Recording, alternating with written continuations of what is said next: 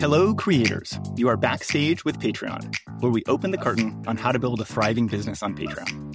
I'm Brian Keller from the Creator Success Team. And today's guest is Colin Moriarty, the founder of Last Stand Media, a collection of podcasts and video series that celebrates video games from upcoming releases back to the classics. Colin continues to co host Sacred Symbols about PlayStation and KnockBack about retro games and media. Last Stand Media also publishes Defining Duke, focused on Xbox, and a new show, Constellations, that brings together guests from across the network. Colin has made Patreon the core of his creative business as he's launched new shows, expanded his team, studio space, and revenue streams. Let's get started with Colin Moriarty on Backstage with Patreon. And um, you just recently launched a, new show. I'd love to hear about how you made that decision. When are you ready to, to expand your network, add to your shows? How did you think through that? Yeah, thank you. First of all, thanks for having me. Um, really appreciate it. Love Patreon. You guys know that internally, but I always like to rep you guys where I can too because you changed my life. So I, I very much appreciate that. Awesome service. So Constellation is our newest show, and we decided to launch it because our audience wants to see our particular crew, which is between disparate shows. They wanted to see us more interact together. And so it was a pretty obvious idea for us. But we want to be deliberate with the delivery in which we send our content to the world. We don't want to do too much content. We don't want to ask much more of the audience. We our rule inside is we want to ask you for your attention once a day except for maybe Sundays and give you give you a little time off. And so we actually cut back one of our other shows that you mentioned earlier, Knockback, to every other week so we can fit this show in and not overwhelm the audience. And so far, it's doing great. The first episode was huge, and we are looking forward to continuing it. So I think it's just a good way to uh, to talk about things outside of video games, which people like to hear. And it's a cool idea now that you have certain hosts that people are getting used to and, and they feel a part of Last Stand Media, like your network there. Did it come just really naturally? How did you decide to go again away from video games and really recognize it's worth it to have something that is more conversational, getting to know the host? Because I imagine some other creators are maybe at that stage thinking about, hey, should we do something like this? Sure. So, as some of the audience probably knows, but most of the listeners don't, is that I co founded another large Patreon company called Kind of Funny back in the day, and they still exist today, although they're quite a bit different from when I was there. And um, I was really not that I was in charge with it, but at the time I came up with a lot of our early programming or was the star of a lot of our early programming. So we used to do a show called The Conversation with Colin, but I came up with a few ideas, including the morning show that we used to do on Twitch and another show that we used to do called The Game Over Greggy Show. I had this idea why don't each of us, the four of us at the time, come together with a topic and originally it was that no one knew what the other people were going to say. So it could have been like, I want to talk about vegetables and I want to talk about the death penalty and I want to talk about whatever. And, and it just became this hodgepodge of nonsense. And we loved doing it. And when I left the company, they stopped doing that show. So I was like, well, I love that format. I came up with that format. So I'm going to bring it over and try to do a show in the same vein with our own people. And what's cool about that is that it kind of touches the nostalgic edge that a lot of people have for that old content that they don't get anymore. So it was pretty much a no brainer. Uh, and in fact, out of all the shows we've launched and all the initiatives we've had, this is the one I was least worried about. I knew that it was going to be big for our audience. So we really launched it with no trepidation at all, which can't be said for the other shows. Well, and to go back to one of your other transitions, you started this company calling Colin's Last Stand, associated with you and your name now Last Stand Media. Right. I'd love if you could take people back to that kind of decision because there's a lot of creators who also have a, a brand that is associated, kind of names themselves versus that consideration of, of a broader umbrella brand. What was that transition like? Yeah. So I came up with the CLS name. Like our company, the business is still called Colin's Last Stand. And Colin's Last Stand is like the sole owner of this brand, also owns half of an indie developer and a few other things. So that name remains untouched, but that's more of like a legal thing doing business as, as it were, like DBAing to Last Stand Media was actually a decision made listening to my employees and my collaborators, especially my executive producer and like my number two, basically Dustin Furman, who had said to me something that resonated with me, which is like, it's not really about you only anymore. That it's, and it was at one time about me. And, and I was like, you're right. So I came up with this idea of just kind of getting rid of Colin out of it so it's not so much about me. And it's funny because I, I figured it was going to be somewhat of a painful decision to make because you have to change all your branding. Our logos didn't change. We just had to remove the CLS from the logos and everything, but could confuse people and put people off or whatever. So it's funny when I make a decision like that, we made that decision in 2020 and then changed in 2021. I was like, let's put our shoulder into it and just get it over with. We gain nothing by putting this off because you're totally right about your assessment in that it's not just about me. And so let's make it more inclusive and let's get away from like the more political, very hard angle of Colin's last stand and the references to that and make something that is a little bit broader, kind of like um, when Nintendo stopped making playing cards and started making video games, you know, um, like become bigger and more holistic. So it represented that to us as well. And um, so, yeah, that was, it was not as difficult. You guys were very helpful too by changing our name on Patreon and all that was great. Now, with all the shows that you got, the four of them, you have a regular audio version, you have the YouTube version, you have the Patreon version of that. How do you and your production team think about how are those versions going to be different, whether it's filler words and audio and graphical overlays, given you've got that combination of all those different channels? So, what's funny is that if people look at the way we cut down our, or I guess split up, I should say, our membership tiers, they'll see that we promise audio early ad free, but we only promise video early, but it has ads in it. The reason that is, is because we have to make specific decisions about the platforms that we're kind of playing around on. And what we realized was rendering, for instance, a four hour podcast, which is what Sacred Symbols is, twice, and then putting it up on YouTube twice, not only confuses the YouTube algorithm, um, but it's just a lot of work for our production team.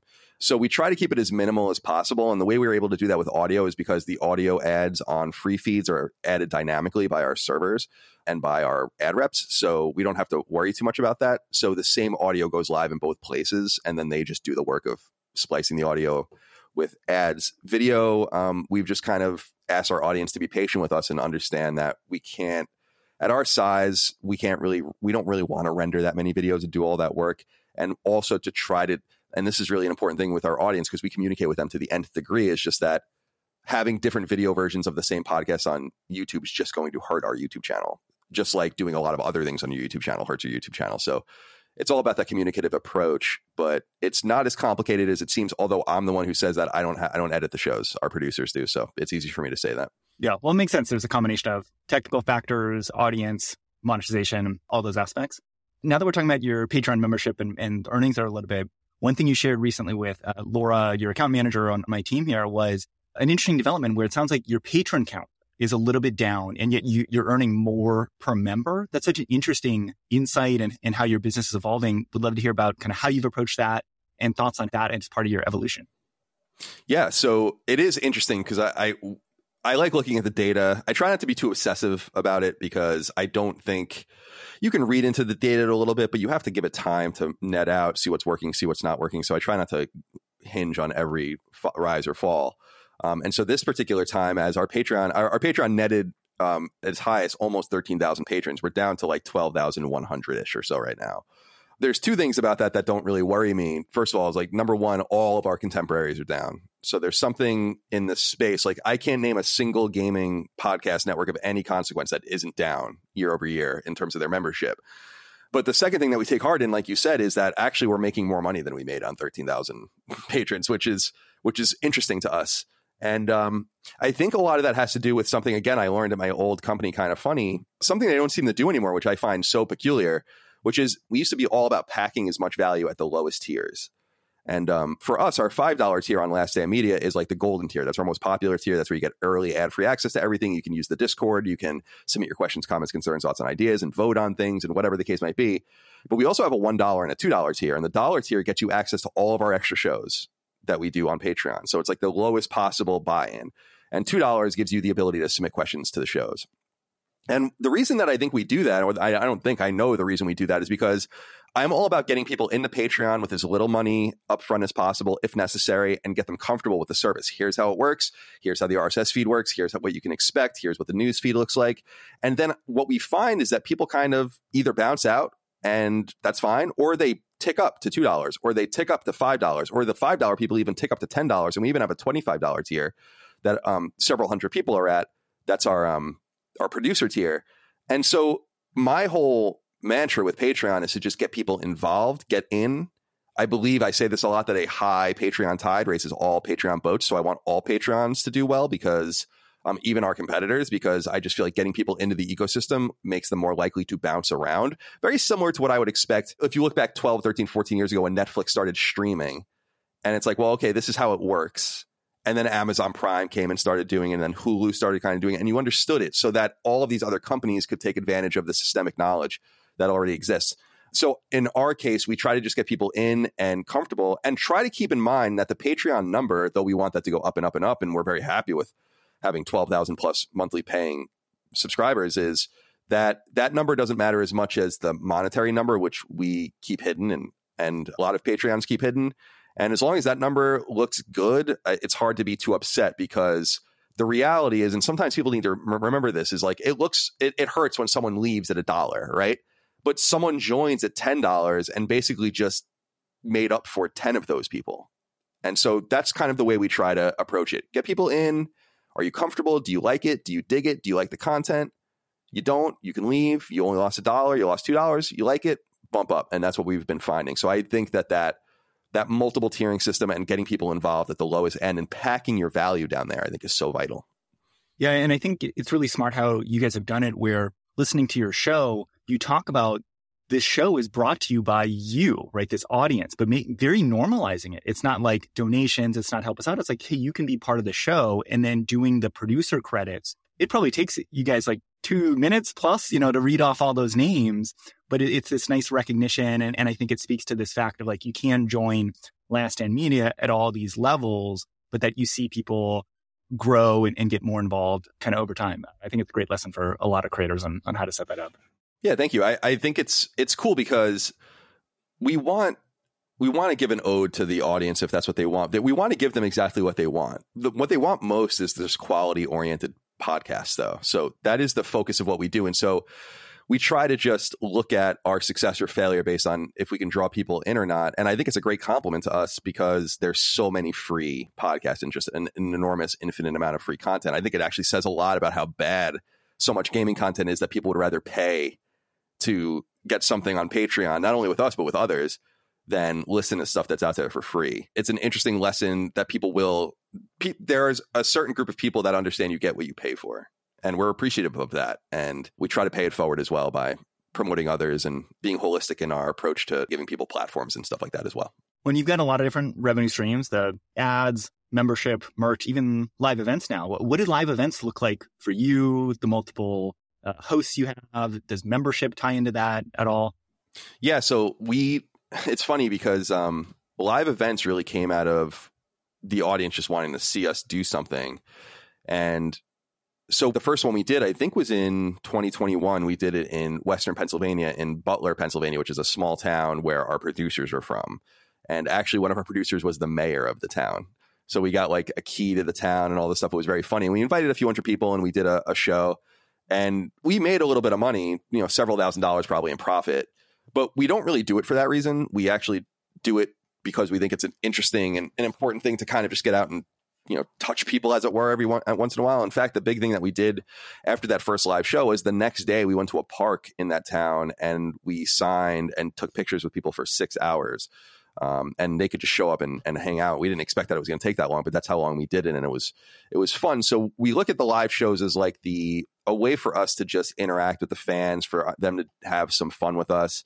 And yeah, it's great revenue, but it's pretty expensive because we have to send everyone, we have to put everyone up, we have to pay for different things and and sending merch and doing all this kind of stuff. So it's not the important part of our revenue stream that other things are yet, but we see the potential. I, I can give you an example.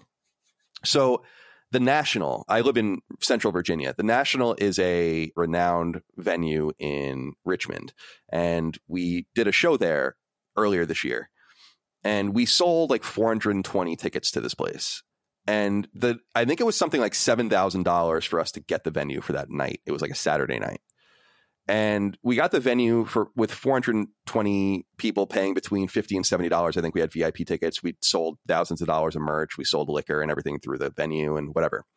And uh, we did a pretty nice job. And i think we netted something like after all after everyone's was we also pay obviously day rates for our, our people and all the rest. After that was all done we probably had like i don't know five or six thousand dollars left over and I was like, okay, that's nice profit. Definitely, it sounds crazy to say not worth the effort if you're just doing it for the money. But the fact is, is the national can hold 2,000 people. And in my mind, it started churning like, well, this is how these bands all make enormous amounts of money is by filling these venues up, not only selling merch, but if you had all those things paid off and you made money at filling at a quarter basically and we just did a we didn't have standing room we had seats so there wasn't that much room for people to come anyway but it just got my mind going about wow this is a untapped revenue stream for anyone who can harvest it.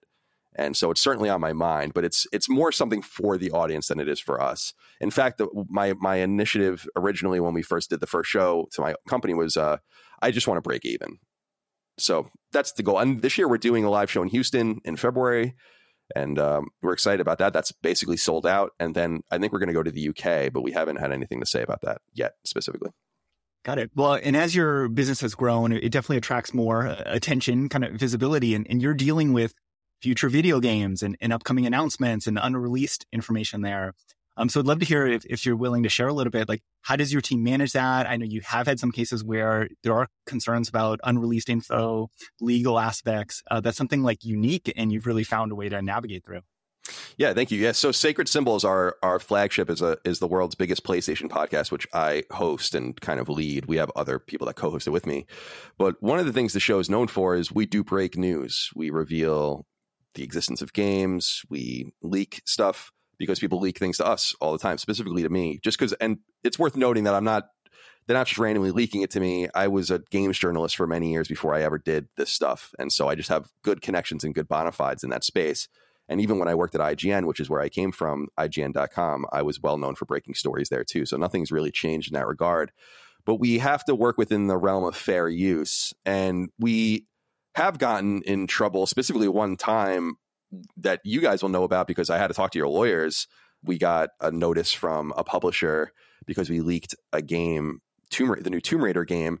But the way we did it was to read a script that was leaked to me and we figured that this was in fair use, but they argued that it wasn't within fair use. I could see that argument. So we actually capitulated in that sense. The next time someone leaked me a, a, script of something, we actually just summarized it and that made it perfectly fair use. So there was no way anyone can go after us. And that was for a new Star Wars game. So that was definitely something that people would have wanted to be interested in. Here's the thing is that I look at it as I'm not out to spoil games for people. We go out of our way not to do that but the existence of something is not a spoiler.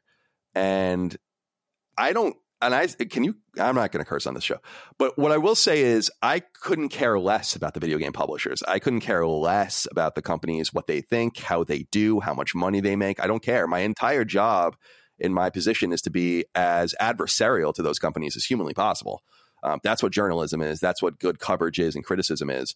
So when it comes to spoiling the plot of a game for you, I'm not going to do that. But if it comes to spoiling some marketing plan that some bean counters made and someone in their company decided to give it to me, I don't have any qualms about leaking that. And that, that's very similar to in a totally meaningless fashion, but it's like the Pentagon Papers or something. It's like, well, I didn't ask for this stuff. I didn't. It's not ill begotten on my behalf, and so we try to play as fairly as we can within that space. But an important advantage that we have in this space is and it differentiates us literally from everyone else that does podcasts video game podcasts at any size and youtube videos and stuff is we don't talk to any publishers or developers. We we accept no free games no early copies of games no preview builds. We don't do kind of faux consultation. We don't do we don't fly anywhere and see anything. We don't go to trade shows. Um, we don't want anything from you. Um, and so there's nothing they can hold against us. So, for instance, when I leaked the new Bioshock game last year, Take Two wasn't happy about that. In fact, I learned from sources that Take Two was trying to figure out how that happened, and they're not going to figure out how it happened. But the reality is, is that if I were working with them and I wanted access to new Red Dead Redemption stuff, and I wanted access to NBA 2K and all of this, they could be like, "Well, we're cutting you off." But because we've oh, we've already put ourselves in this position, it's like you have nothing over us. So we can continue to report the news and make content without any retribution from access because we don't get access to begin with. We play games at the same exact time everyone else does. As an example, the website Kotaku, which is dying now, but which was at one time a really big deal, when I was first getting into games journalism, they leaked PlayStation Home, which people might remember was a PlayStation 3 kind of like meta game thing. The reason I say that is because Sony went and blacklisted them for years because of that. And that just can't happen with us. So it's um so that's the reason we we're able to do it. Yeah, it's good to know that in all these areas, you got to have your principles around journalistic ethics, you know, the, the right way to do it and, and your connection and what it means there. Um, I also want to hear about as you've grown your business, your membership here, what have been some of the choices to hire, to add people to the team? A lot of creators are in various stages of that, whether they're making their first hire or thinking of adding more. Would love to hear about some of those choices you made. Yeah. So it's funny because in 2007, when I started doing Last Stand in 2017 and then into 2018, I was editing everything myself, which looking back at it is nightmarish. I mean, I, I, I was working extremely hard. I mean, that's what you have to do when you're getting a business off the ground. So no excuses. But it just so happened that someone who Dustin Furman, who ends up being our executive producer, just reached out to me, and it was just really just a right place, right time thing where he was like, "You want help editing? Do you need any? I'm like, "Yeah, I'm really tired of doing this." And at first, I, I would give him the less important shows to do and get those off my plate, and then I realized that he was just very reliable, and so we started giving him everything. And then before you knew it, he became really the first employee of the company. We have co-hosts and contractors that we work with, but he is the first person that's basically salaried to work alongside me and and was super invaluable in getting things going. And what that allowed me to do, it's spending money to make money. The old adage, freeing my bandwidth from having to edit four hour PlayStation podcasts and all this stuff, which is insane. We edit all the ums out of shows. Like we're very meticulous about all that stuff. And so me not having to do that anymore meant that I can create new and better shows. It made Sacred Symbols better. It made Knockback better and allowed us to think about new ideas like defining Duke, which is our first show that doesn't involve me, but others. And so that I think is a really key consideration in that whole realm and, and, just making sure that you don't, when you can, that you get away from trying to do everything. And now we have more people working for us, which is awesome. But it was scary at first, and it's scary now. Every day, I'm I'm friggin' scared because people rely on me for their well, you know, for their like financial well being and their their family being able to eat, and, and it's it's a lot, man. Um, but it's important as we continue to grow that we continue to offload things. And if I may, I'm sorry, I want to say one thing too that I think is really important.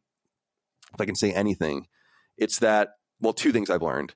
One is that I tell my employees, so Ben Smith, our associate producer, Micah, who does our merch and our community stuff, and others, is I want everyone to work as little as possible. If people can work an hour a day and get their work done, that's great. Sometimes I'm going to need you to grind and, and crunch for 15 hours. But generally speaking, I want everyone to do as little as possible. And the second, and by the way, that doesn't mean being lazy. It just means do your work. If you can do your work in three days, then I don't care. Just get it done. And that's been really positive. And the other thing is just paying people fairly, especially in the games industry. People get paid like shit, and I think it's wrong. And I was a freelancer once and I got taken advantage of a lot as well. Now I allowed myself to get taken advantage of. I booted the door off the hinges when I was a freelancer and got in. But it was, I was making nothing basically. I was an intern at IGN, sleeping on people's floors and doing whatever was necessary. And so I think just the taking care of people's financial health is important, treating them fairly financially. And no one is entitled to any of these things, but I also give everyone two bonuses a year, including a sizable Christmas bonus. So I want to just throw those things out there for people that are listening because that is an important thing too. In that regard, you also get what you pay for. So none of my people have left. None of my people have even asked for anything. So it's just that's vital. And I want to really nail that down for people. Yeah, that's a perfect way to wrap up. The right way to build a team, help people be efficient, be fair in what you're offering there. But we covered a lot of other great details too. How do you build a membership and actually progress people from the entry point up to higher tiers? The challenges but opportunities with live events, barely breaking even, but the potential to use that to really enrich your audience and the value of these principles and ethics kind of around how you operate, how you utilize information there. So, Colin, thanks so much for joining us on Backstage with Patreon. Thank you. Thank you for having me. Remember, consistency, quality, communication. Those are the things. And you'll be all set if you do those three things. Work hard. I appreciate you guys. And thank you so much to Patreon because, I mean, I've been with you guys for a long time now, and you totally changed my life. So I'm, I'm totally happy. I, I, get it's not I'm not disappointed because it's actually a huge advantage that a lot of people don't know how our business works. But it's uh, I'm surprised more people aren't more inquisitive because it is it's not that hard to do what we're doing. It's hard to get the people to come in and enjoy the content, but just execution, it's not that difficult. I think people overthink it. So I'm glad to share the skills. Tune in next week to Backstage with Patreon when we'll have Tom McNeil on the show. He's a senior partner manager at Patreon working with high earning creators on the platform to grow their membership business.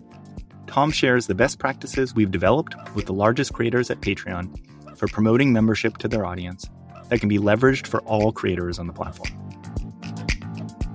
To catch every episode of Backstage with Patreon, follow or subscribe in your podcast app and leave us a review. We also have transcripts available at patreon.com slash backstage. You're growing as a creator by listening to the show. So why not share the insights from this episode with another creator on Patreon or who is running a creative business? We'd love to have you as an active collaborator with Backstage with Patreon. Come join the discussion in the Patreon Creator Discord. Follow the link in the episode notes, and you can get answers to your follow up questions directly from the guests and weigh in on what topics we'll be covering next. Editing by Tyler Morissette. I'm Brian Keller. See you next time, Backstage.